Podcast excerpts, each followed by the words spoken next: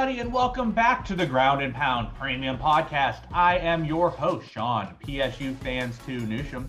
Joining me, as always, is Mike H3 Budda Brown. Mike, how are you doing on this lovely day? Well, we're looking to get the beat down on our opponents here for this massive card, 261, three title fights. Think it's been as high as 15 fights, Sean. Already down to 13. What are you gonna do? Okay, a couple people getting sick already. Um, hopefully, uh, we stay together here at 13 and knock on wood, all the title fights stay. It's an interesting card. Uh, a lot of different directions you can go. Uh, I think it's really cool too to have three title fights on the first round of the um, MMA qualifier. We have a bunch of Roto Grinders people in there, friends of the Roto Grinders. We have our buddy there, Squirrel, and he's got a multiple seats, I'm pretty sure, in the qualifier. I'm in it as well. Uh, you know, a couple of the other guys, fans of uh, Roto Grinders, you know, Chips War Metals, Wise Guys, Sun Tzu. Sun Tzu's done some content with uh, Brett over the years. GQ, Y2 Casey, and Big Marley. Big Marley's been on uh, here, Roto Grinders, with uh, Apley a bunch of times. Yeah, a bunch of good guys. We're all in there battling it out. Remember in that one, kind of think about uh, cash game, right? You know, 100 goes down to 50, Sean, 50 goes down to 25. And then it's a, a free for all, right? You got to kind of go crazy, but uh, you don't want to, you know, go nuts on the first round. I think it's really interesting though with having these three title fights, many different ways you can go. Um, but I love this card. You know, when you have three round, uh, three five round fights, it really adds a wrinkle to the whole card. Um, you know, especially having fights with five rounds that are expected to go to go to decision too. Um, it provides you know that stacking opportunity that we normally wouldn't completely go towards. Um, we have some older guys. I was talking pre-card to Sean about um, the Asian market. They're trying to definitely penetrate that market because I think they're going to go China after you know this COVID stuff is completely done here. Uh, it's open up over there, so they have you know three Asian fighters back to back making their deb- debuts. I think that's kind of what they're trying to do here. Um, we're gonna try to get through the card as fast as we possibly can, Sean. But uh, you know, it, it is a fun card to break down. Yeah, no, there's a lot more going on uh, this week than there normally is. So hopefully you guys enjoy everything we have for you. Um, good news, we have a, another listener league that we will post uh, the details for in the Discord. Uh, we'll give more information about that as we go. Hopefully, the same person doesn't win again, despite how amazing they are. We let's hope we can spread some love and someone else can can take down that that elite person, right, Mike? Yeah, it's rigged. And the, the best part is it's so rigged. He was sleeping during the last fight, and the big underdog wins. I, I was sleeping during the last four fights. I was I was one and one when I went to bed and, and woke up with a win. But uh, yeah, so we're gonna have a listener league.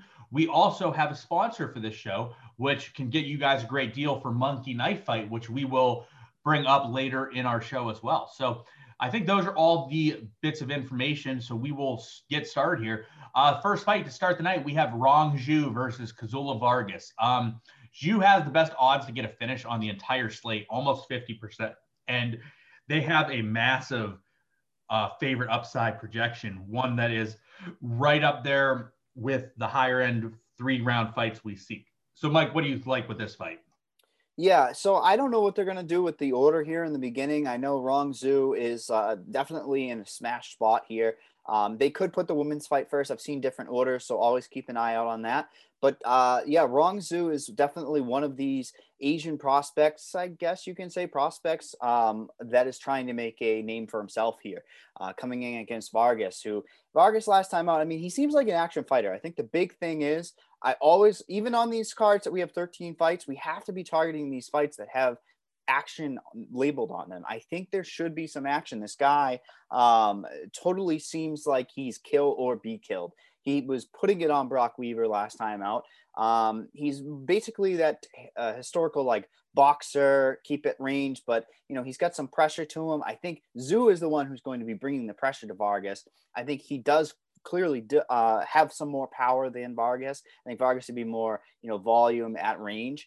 Um, the big thing for me is, like you said, it's that value on Zhu. He got uh, the most opportunity, according to Vegas, to finish this fight inside the distance, and he's not even the highest priced guy. Um, we'll talk about it through this card. How do you build your lineups, right? Um, are you going to build your lineups with, hey, people are going to start their lineups with like an Usman, but right away you start building with Zhu. If he finds a first round finish, you're just going to be uh, loving it. Uh, you know, there's different ways to go. Now let's talk about Vargas. I think he's an interesting play. Uh, 7100. He opens up a lot of things. There's not a ton of dogs I really would say I love. I think there's dogs that will score. Um, I think that upside means more in a card like this than the actual money line side of things. You know, I think there's that mid range that have, presents some upside. Vargas is just interesting. I mean, he seems like a guy, like I said, that likes action. Um, questionable last time out with that knee that uh, got him disqualified. And I think that's why the betting line is the way it is. You know, I'm if for some reason, you know, you look at it, uh, it, maybe should be a little bit closer than it is with Rong being a uh, minus 250. And like you said, he, he strongly is inside the distance because he seems like an action fighter. And Vargas is very middling. Like I said, he's not very good. Um, yeah, it, it definitely seems like a fight I'm going to target both of these guys. It makes sense. I'm going to be looking at Zhu first. Um, but there should be some interesting leverage, a little bit of leverage on Vargas. Um, if people, you know, are going to play a card like this and they immediately put Zhu in because, hey, uh, he's got the best inside the distance. There might be other spots where we we might be able to get some grappling upside. So um, definitely Zhu, a guy I'm going to look at. Vargas, I'm going to sprinkle in a little bit, but um, yeah, let's uh, keep it rolling. Yeah, it'll definitely be interesting. Every time we have three main events, that ends up being three five round fights. So you have a situation where you have guys that will be less owned compared to what they would normally be on a normal card. So definitely something to do. And as Mike mentioned, yeah, make sure you are checking out for the schedule. Uh, it may be different than what we give as an order, but that's just the nature of the beast with everything changing all the time with COVID. So, all right, on to the next fight. We have Danaa Batgerel versus Kevin Natividad. Um, the top end of this card has a lot of amazing fighters, but the bottom of this card has some other insane fighters that just are not great, uh, as we've sort of talked about with a lot of people that are coming in for their first fight. So um, this fight looks to be pretty not great to me on either side. Do you see anything differently, Mike? Yeah, you know, I mean, I agree with this. Um, I think it's two strikers, and we are just on repeat. It's uh, rinse and repeat. Every single card out, I'm always going to bring up the high opportunity for these fights to go to decision, and it being a striking fight. We just can't possibly really be targeting these guys without the upside. We see on every card, Sean, that the, the these dogs have to be finishing their opponent or having a dominant performance. Um, Batgerel is an interesting case. Like he should win this fight, but I just think that it's based upon volume. You look at his stats; he's throwing out 5.66 significant strikes per minute. Then you look at it coming back on the Natividad scene. Man, he's absorbing damage. He's getting hit 3.74 significant strikes. That's really a glaring issue for me. So I do really think that, um, you know, Batgerel wins the decision here. It's a fight that I don't have a ton of interest. The thing I would be interested in is if I knew that Natividad would try to grapple, he's going to have a full camp under his belt this time. I think that's the big thing. Um, you know, really kind of like the X factor of this fight. Last time out, he came on I believe it was six days notice against Miles Johns. Really tough opponent, really tough stylistic matchup for him. Um, he would get out grappled in that fight. Um, you know, Batgerel is like one dimensional. He's really not going to be trying to grapple. He's going to be trying to strike. And uh, again, Vegas again says, hey, Batgerel got a knockout last time. Natividad got knocked out last time. Well, you know, he's going to get a knockout. That's just not simply how it works.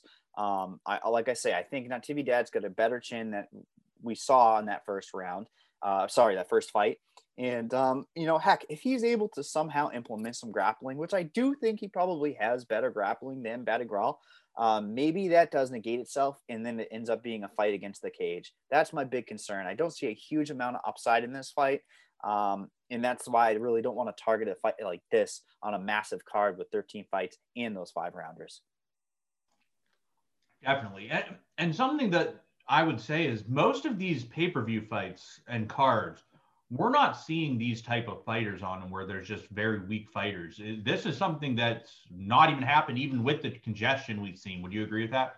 Yeah, and and like you said, and we said leading into it, it's this Asian market they're trying to penetrate. It's like um, I, I don't want to say like it's a bad thing, but Asian uh, Chinese prospects have never really shined until we had the Weili Zhang that's in um, the one of the five round title fights. That she looks like she's going to be a champion for the next like geez years, um, per, perhaps. But um, uh, they're just not you know wrestlers, Sean. They're not great at, you know, scrapping out a win. They're just there to kind of stand and trade. And that's historically what you see. You think of these Brazilian guys, jiu jitsu, Sean, uh, American wrestling. Um, that's the problem. And that's why you get this watered down um, fighting where it's both, you know, like I say, we're, we're targeting fights that have action. And then we're going to have to target both sides of it. Obviously, we distribute how we know how we have an edge if we know that we can garner ownership against a fighter. Um, if I knew, you know, for instance, that Natividad would go in there and nail three or four takedowns, I'd be targeting him. That's why I think he's in play, Sean. But it's such a lower percentage outcome. I don't want to target that in the long run. Yeah, definitely makes sense. All right, on to the next fight, which again uh, looks very poor to me. It looks like probably the worst fight on the card. Uh, Moneyball 16 agrees. He has this as the 13th of 13 fights to target. Uh, Patrick Sabatini versus Tristan Connelly.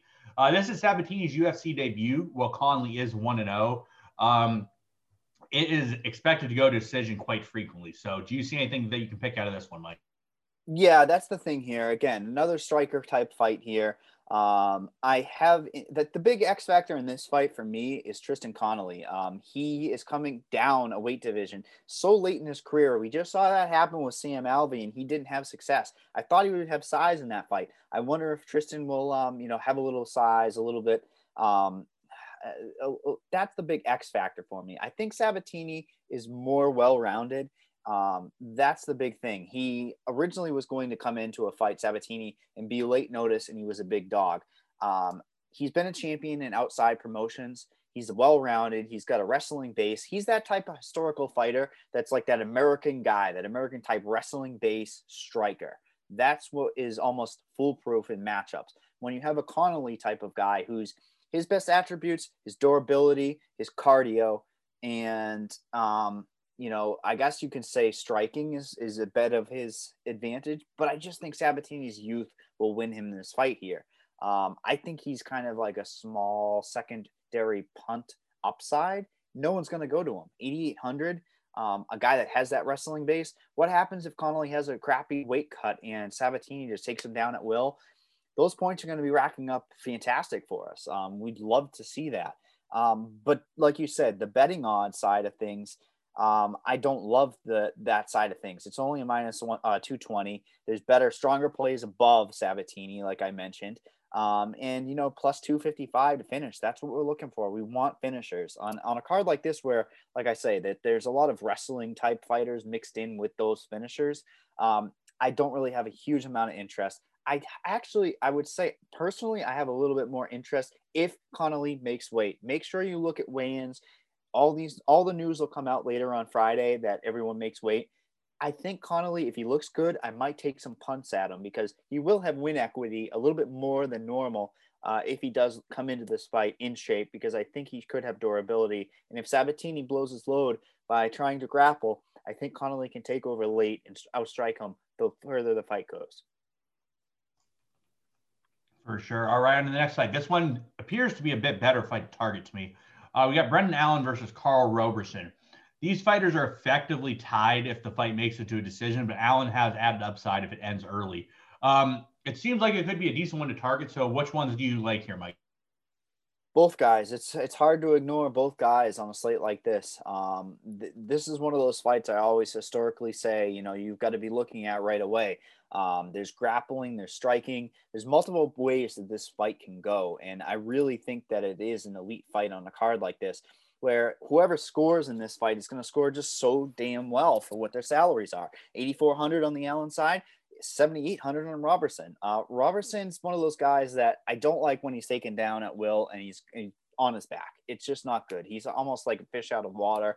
Um, people are able to implement their will. Um, it's it's it's not good, but I think he's kind of like an X factor on this card at 7,800. Man, if he finishes Allen, and you know we've seen Allen, the later the fight goes, man, he looks like he's gassing out. It, it's weird. Outside of the UFC, he had a decent gas tank and uh, he could go the three rounds and hold uh, hold up pretty well.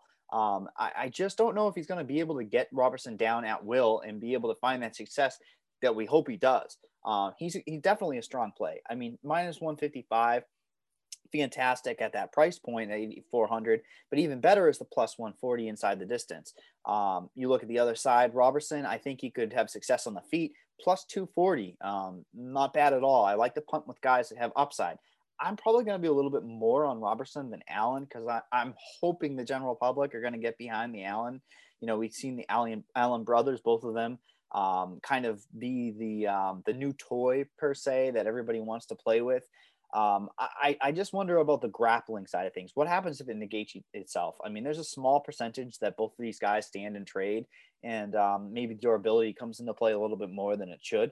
Um, it's just Allen's been absorbing quite a bit of damage on the feet, almost five significant strikes per minute. It, again, it's not sustainable. That's one of the first stats when I break down a fight I look at is strikes absorbed because you can't be sustainable by uh, getting hit more than what you're putting out. He's putting out three and a half, and he's getting hit five. That's just not good for Allen. Um, you know, both of them have the 50% takedown defense. I really think it does come down to who gets that top position. That's going to be huge for him uh, this fight.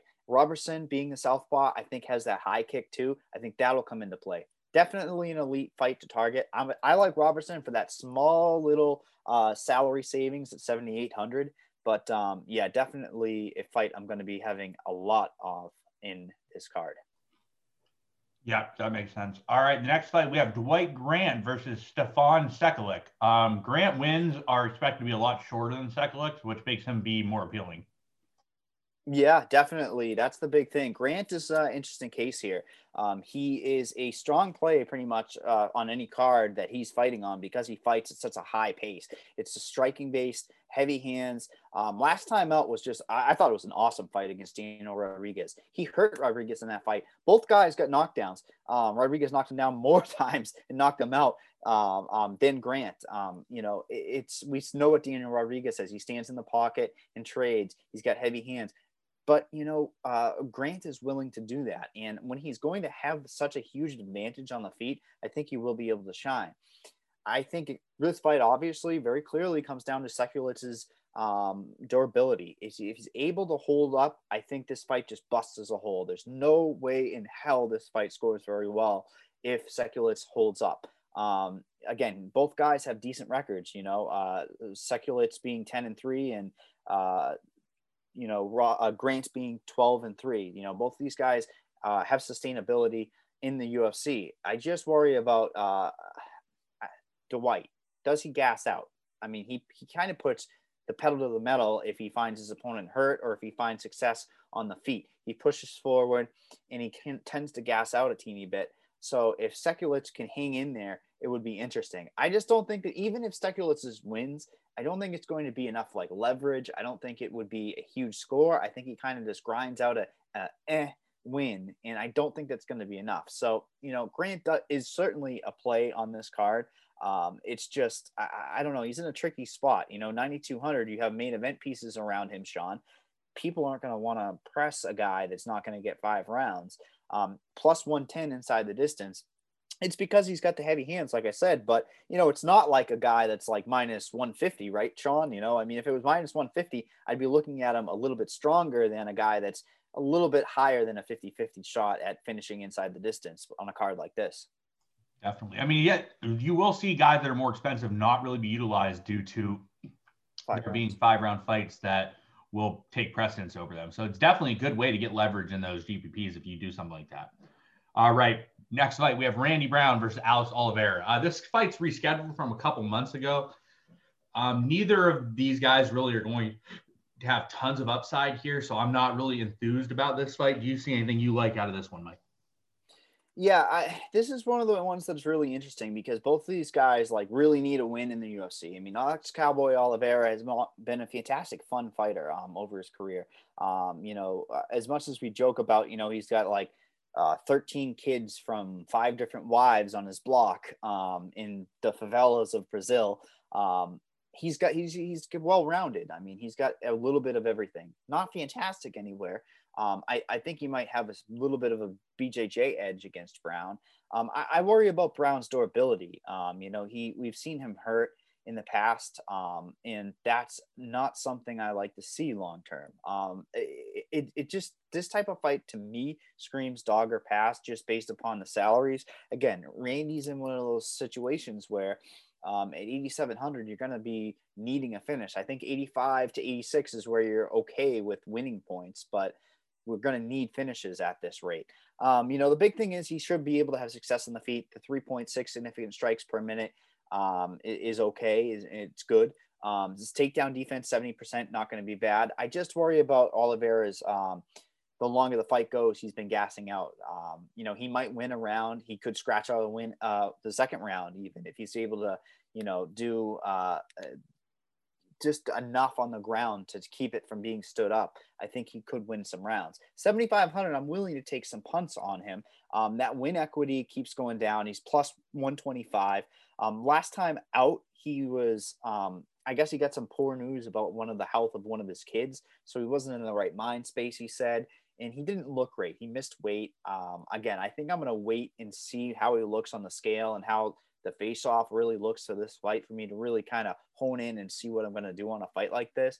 But again, plus 190 for Brown. He's he's in play. He's just not a strong play on a card like this that has so many different options. For sure. All right, next fight we got Jimmy Crute versus Anthony Smith. Uh, Crute could rack up a lot of takedowns here. Smith has really struggled to defend takedowns, so I think Jimmy Crute has a decent chance to put up a pretty good score here. Um, I think he's one of the better plays on the slate for a five round fight. Do you agree with that take, Mike? Yeah, and that's the big thing. This is where we have the edge, Sean, is on when we have these grapplers that grapple at such a heavy, heavy um, pace, and we know that they're going to go out there and try to attempt almost five takedowns per 15 minutes. That's what we like to see. Then you add in, God, this guy is evolving. His striking is getting better. Um, he's almost four and a half significant strikes per minute. He's not even absorbing damage because most of the time he's taking his opponents down, but he's not getting hit. It's almost two strikes per minute. So it's those types of things where obviously Smith has probably better credentialed striking. The guy clearly has poor takedown defense, 51% takedown defense. This looks like a smash spot on paper for me. I just think Crute will be able to implement his will and kind of – chip away uh, early at him, maybe have some success on the feet, move in, get that takedown, boom, we're right, we're racking up a ton of points. I think Crute could go overlooked. I hope to God he goes overlooked on a card like this. 8,900 is a direct path to points for us. Um, I, I just think that in Crute's wins, he's going to score so darn well that we're going to love it. And let's look at, you know, Crute's loss. I mean, the loss against Misha Cirkunov that's a guy who can reverse you. Once it's on the mat, he can reverse you. Once he's got top position, you're done. The guy is just an ace on the ground. And I think he learned from that fight. He knows not to um, get in spots where he can get reversed. Anthony Smith's not that guy. That guy is going to just flop on his back and he's not really going to give a lot off his back. He's going to hope it gets back up, you know, stall out on the ground. But Crute's smart enough to keep moving on the ground, keep advancing, keep getting elbows, keep striking on the mat that I think we could even find a finish on the ground. I really like Crute on this card. I think he's a guy that can completely break the card open. Um, you know, compared to those high, high 9K guys. Um, you know, his wins, you know, 117, 138.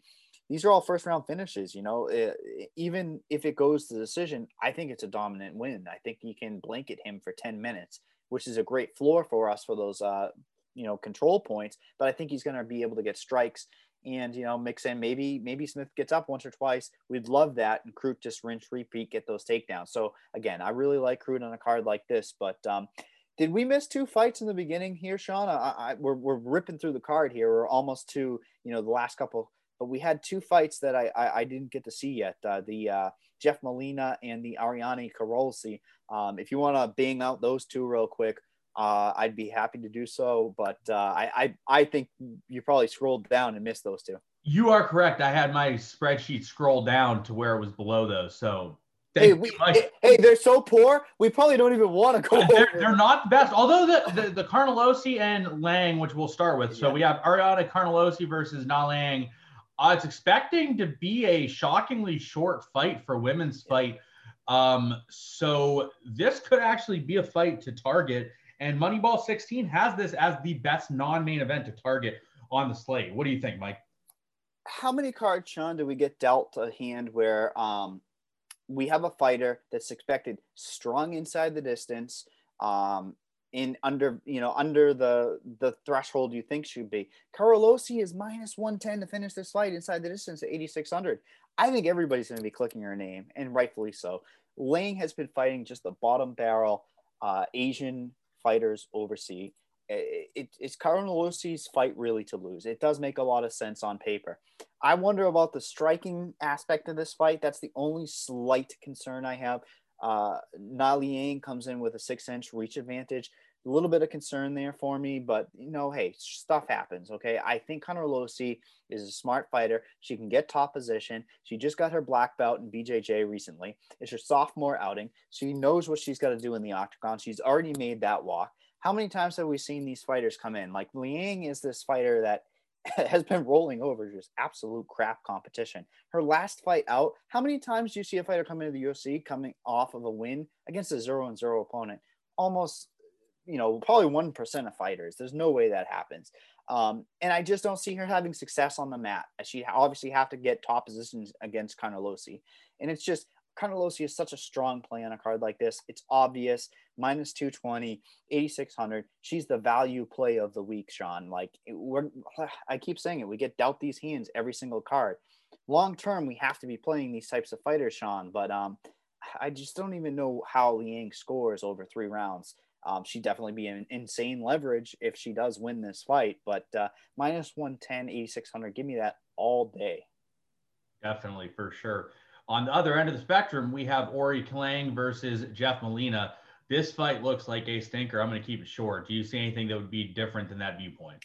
Not really. Um, like you said, it's it's kind of like stuck in a range. You know, the 80, 8,200 for Iori and 8,000 for Molina. It's stuck where – you're going to need these guys to be dominant to pay off that eight eight thousand. Like they need to um, control against the cage, get those takedowns.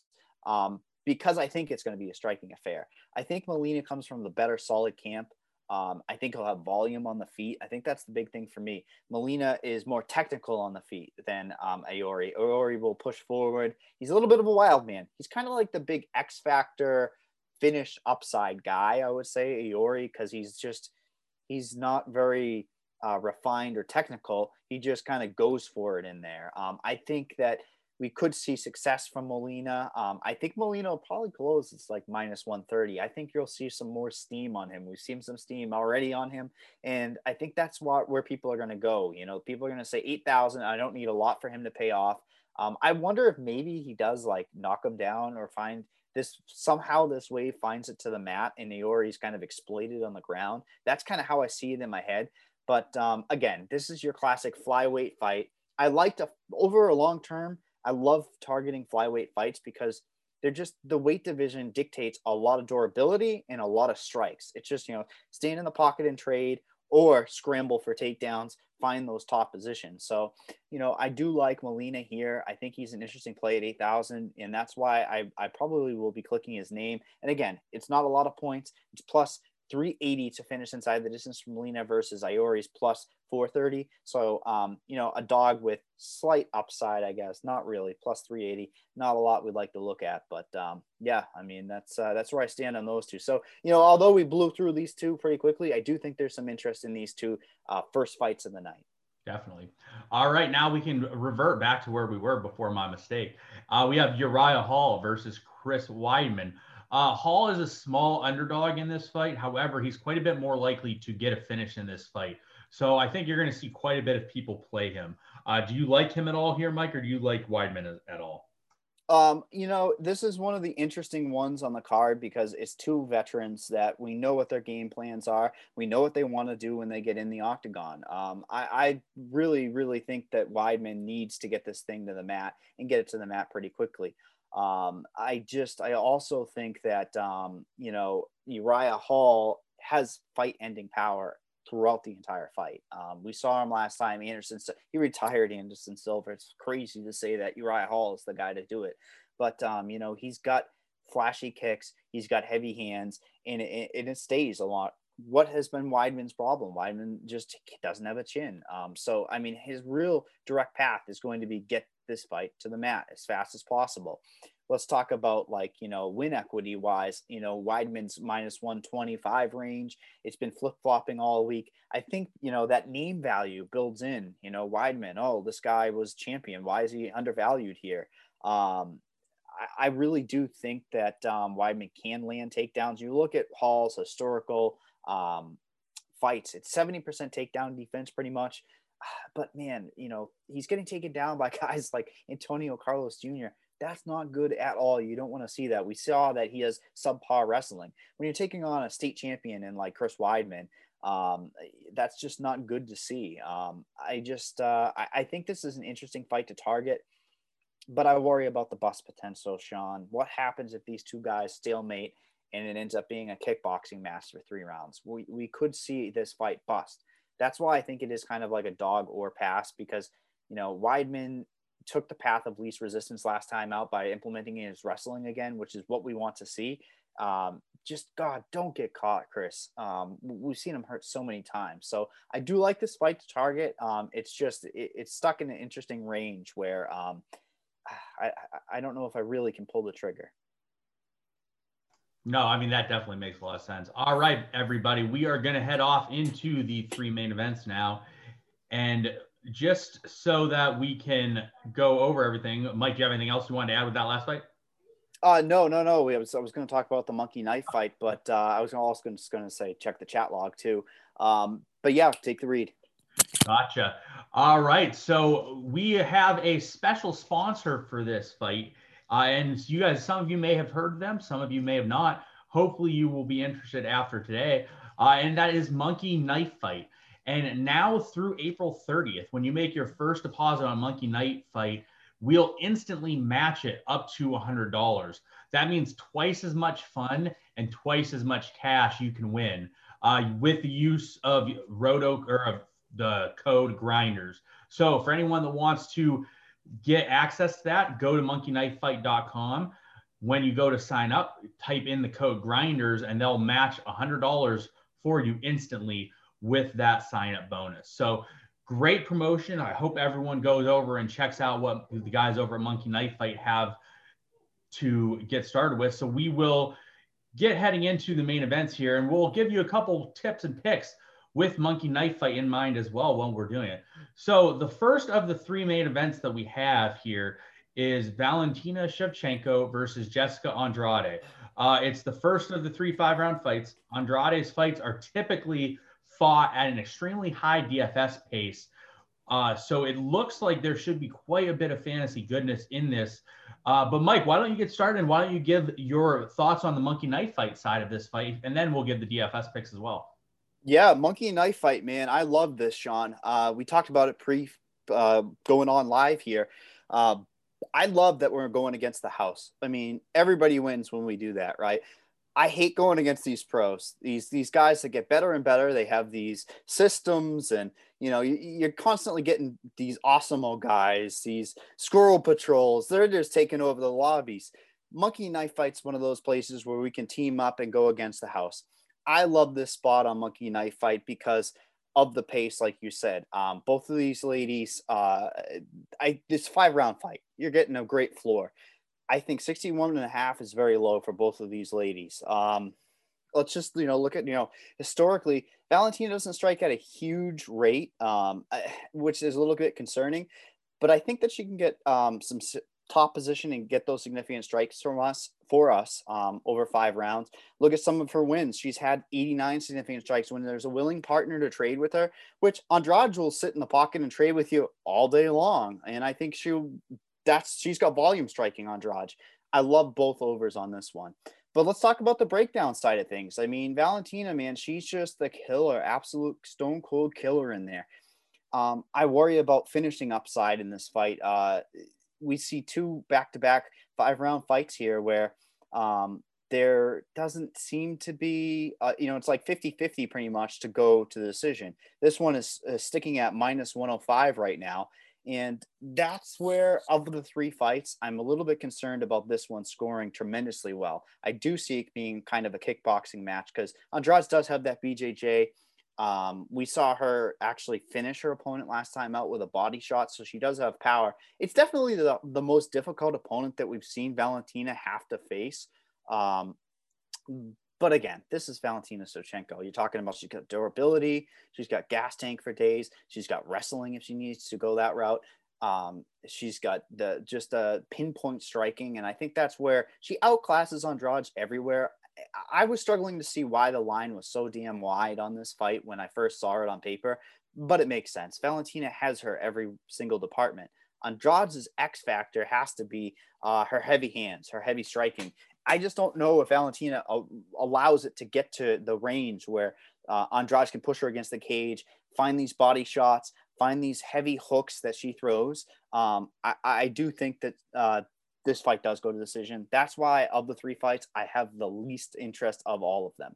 Now let's talk about like uh, you know game theory standpoint, all these types of things. Andrade is in a situation where you're gonna need her at eight, at 6700 scoring points over five rounds is fine for us like cash games we're happy all day long right sean but to win a gpp she's not going to be a fighter that can win you a gpp right i mean you're going to need those win points unless there was like 200 significant strikes, which I can't possibly see that happening. Um, I, I, I, just think that Valentina wins five rounds here pretty clearly. And um, like I say, I still like the over on both of these fighters for their Monkey Knife fight totals. It's because you have that baseline um, five rounds. Both of these girls will strike. I think their their takedowns are negated, and um, it's it's the one that I'm probably not gonna be jamming in every single lineup because even in Valentina wins, um, it's, it's saying it's a plus 125 inside the distance. I, I don't even know if that's a true line because Valentina is kind of like her opponents need to come forward enough for her to just finish them. Like they, she's been dealt a lot of hands where fighters will just play right into our game plan. I think Andrade will fight a smart game plan, stay at range, try to strike at volume, and that's why I like both overs on this fight for the totals. Yep, and just so we double down on that, that is over 61 and a half strikes, significant strikes from both fighters in this fight. All right, into the next fight, we have Weili Zhang versus Rose Namajunas. Uh, this one has the highest chance of the five rounders to be an upset, and both of their fights are generally fought at a really good pace. So, Mike, I'll let you get into the Monkey Knife fight thoughts again, and then go into the DFS thoughts of this fight as well. Hey, there's a running theme. You give me five rounds and two women, I'm taking both overs, Sean. Give me the over on Weili Zhang at 83 and a half. That line should be 95. That is insane. She's just striking at, uh, if she's got a, a fight where she can fight another woman on the feet for five rounds, this girl is putting out insane volume and she can do it and it's sustainable. She's got the gas tank. Rose Namajunas, give me the other side. Give me the over on that one, 81 and a half. Fantastic line on that one. We've seen her go five rounds in the past, Rose. And, um, you know, same thing. Uh, she, if she can't have that success taking her fighters down, she will have output on the feet and she can be sustainable. Joanna Jędrzejczyk, 105 strikes. That's in a decision win against her. Fantastic to see. That's what we like. Um, so I like both overs in this fight. Let's talk about the DFS side of things. I, I, I think this is really to me, I always talk about X factors. This is the fight that has the X factor. Um, it's definitely going to decision. Like I really think it is. Just like Vegas says, uh, it, it's minus 130. Both girls have been extremely durable. Um, Weili's, like I say, she's got the output for days. She will go in there and just let her hands fly. Um, the 100% takedown defense, she's just well rounded in there. Um, she, I think Rose will struggle to take her down. She's just going to be lit up at every single inch that she tries to move in on uh, Weili to take her down. You know, I think that that people are saying uh, that's a path for Rose to win this fight is let's get that grappling. You know, she almost attempts two takedowns per 15 minutes. You know, you got 25 minutes. Maybe she's able to mix in a takedown late. I don't think so. I don't see it. Um, you know, again, she Weili Zhang's got almost six and a half significant strikes per minute. That's just that's sustainable for this girl. She is so well rounded. Um, remember the face that you, uh, Joanna Jędrzejczyk had after uh, fighting Zhang? It was the hematoma was just, uh, it looked like one of the Goonies characters. It was that horrendous. I think she can do the same thing to Rose. I think she's going to piece her up on the feet. I don't see the finish. Again, she's we've seen uh, Joanna taken out before, and and Zhang just had her way with her for five rounds. That's why I think a ton of significant strikes are added up on this fight. And, you know, the X factor is really if takedowns are landed by either side, I would say. Uh, definitely 100% stack this fight in cash. This is a mortal lock, and I'm not even a cash guy. Uh, wink, wink, um, you know, the qualifier. Um, but yeah, you can't look away. You know, five round decision against Joanna, she put up 104 points at 9K. That's fantastic for Weili. Um, I think win equity is going to come into play eventually at some point when if the betting market continues to go towards Namajunas, she's going to be even more of a popular play. Um, I don't see a world where stacking this car stacking this in a GPP makes any sense at all because I still think that that striking keeps that uh, total down, you know, that overall upside. Um, that's why I like Zhang in this fight. I like her to win and pretty single handedly. Um, uh, definitely, I, I, think that I like her a little bit better than um, Valentina, which we just talked about. But Rose is definitely in play. Again, she she has the tools. She has a little bit more tools than Weili. you know, with the grappling side of things. That um, I, I, think she can win this fight. But uh, I, I like Weili. It's hard to ignore her last fight, 100 points. You're getting a discount on that price. Definitely. All right, on to the last fight. We have Kamaru Usman versus Jorge Masvidal. Uh, it's a weird fight where Usman is like a four to one favorite, but Masvidal is actually favored if it ends in the first round, which is unlikely. It's not expected to, but that's a super wide line to be a favorite for the underdog in the the first round. So, um, of the three main events, this is the least appealing one to me. Do you see anything differently there, Mike? least appealing for Jorge. That's the big thing here. We saw these two guys fight before. Fight Island, late notice. Um, Jorge Masvidal comes in, saves the card. Um, did darn it, he didn't look that great. Uh, you know, I think that's why they're running it back. It makes no sense on paper. Why the heck do you have a guy who hasn't fought? And the guy defended his title already in Usman and looked fantastic. And Masvidal hasn't fought once since then, and he automatically gets the title uh, rematch. It makes no sense to me he basically won one single round on one judge's card during that five round fight, the original fight. And, you know, he had success in the feet. He hurt him early, I would say. He had some good strikes in the first round. And that's why the betting line, I mean, the betting line is just going to reflect exactly how the first fight went. First fight in five rounds, you'll never see like a guy like Usman's pace. This guy just comes forward. He's got hands for days, four and a half significant strikes per minute. He doesn't get hit, two two and a uh, half basically per minute. And uh, you know he's the one doing the wrestling. He's got the extremely aggressive wrestling. Um, Usman in the first fight, 156.3 DraftKings points. Give me that all day. I think he's just you know the strongest play on the card. 9400. Everybody and the mother are going to start their lineups with Usman. I really wonder about Masvidal because like what could he have been up to over these last you know basically a few months here recovering and and coming back into this fight? Like how he, we know what he is. He's a striker. He's like a kickboxer boxer. He likes to get in there and trade.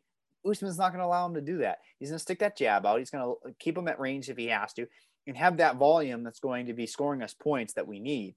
Uh, again, he's the strongest play on the whole entire card, and he doesn't even have finish upside, Sean. So that's how tricky this card is.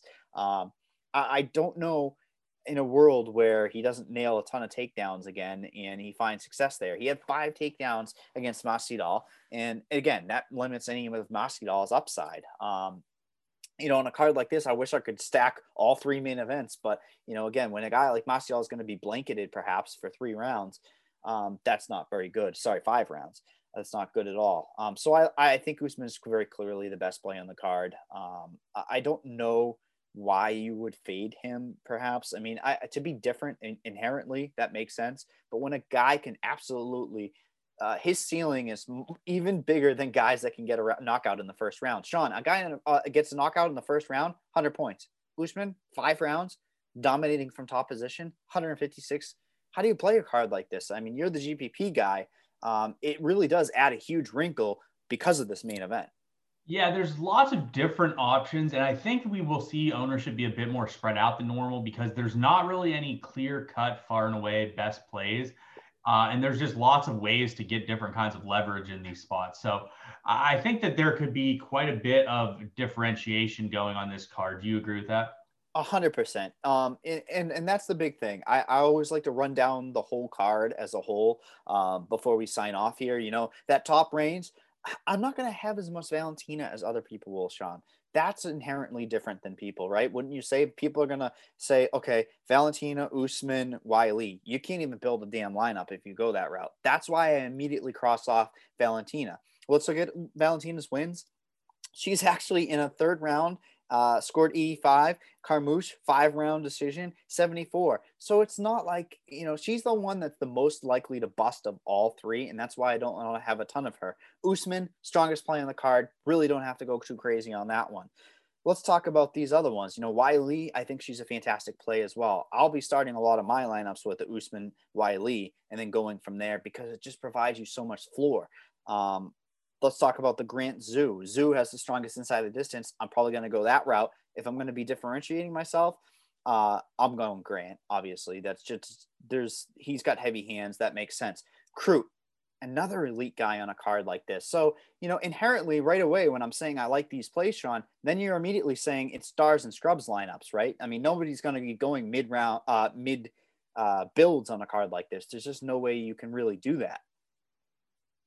Yeah, no, for sure. I mean, there's it's re- going to be really difficult to pull something like that off. So I, I agree with that. And then let's just skip a couple more. You have the Carnelossis. That's insane value, right? I mean, it's 8,600.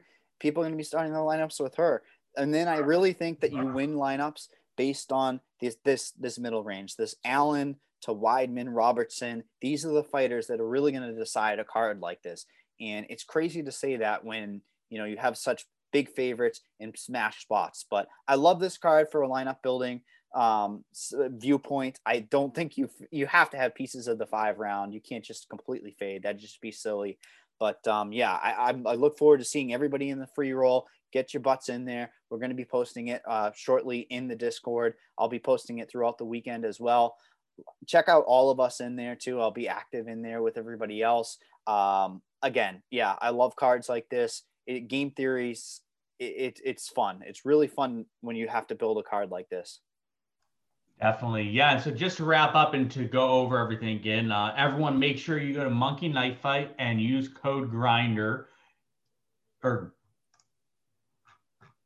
Yep, code grinders. Sorry, grinders with an S. I had to double check on that. Um, and then you get $100 matched instantly with that deposit. So that's first. We'll have a listeners league. Mike's going to post that in the Discord as soon as we are done for recording this.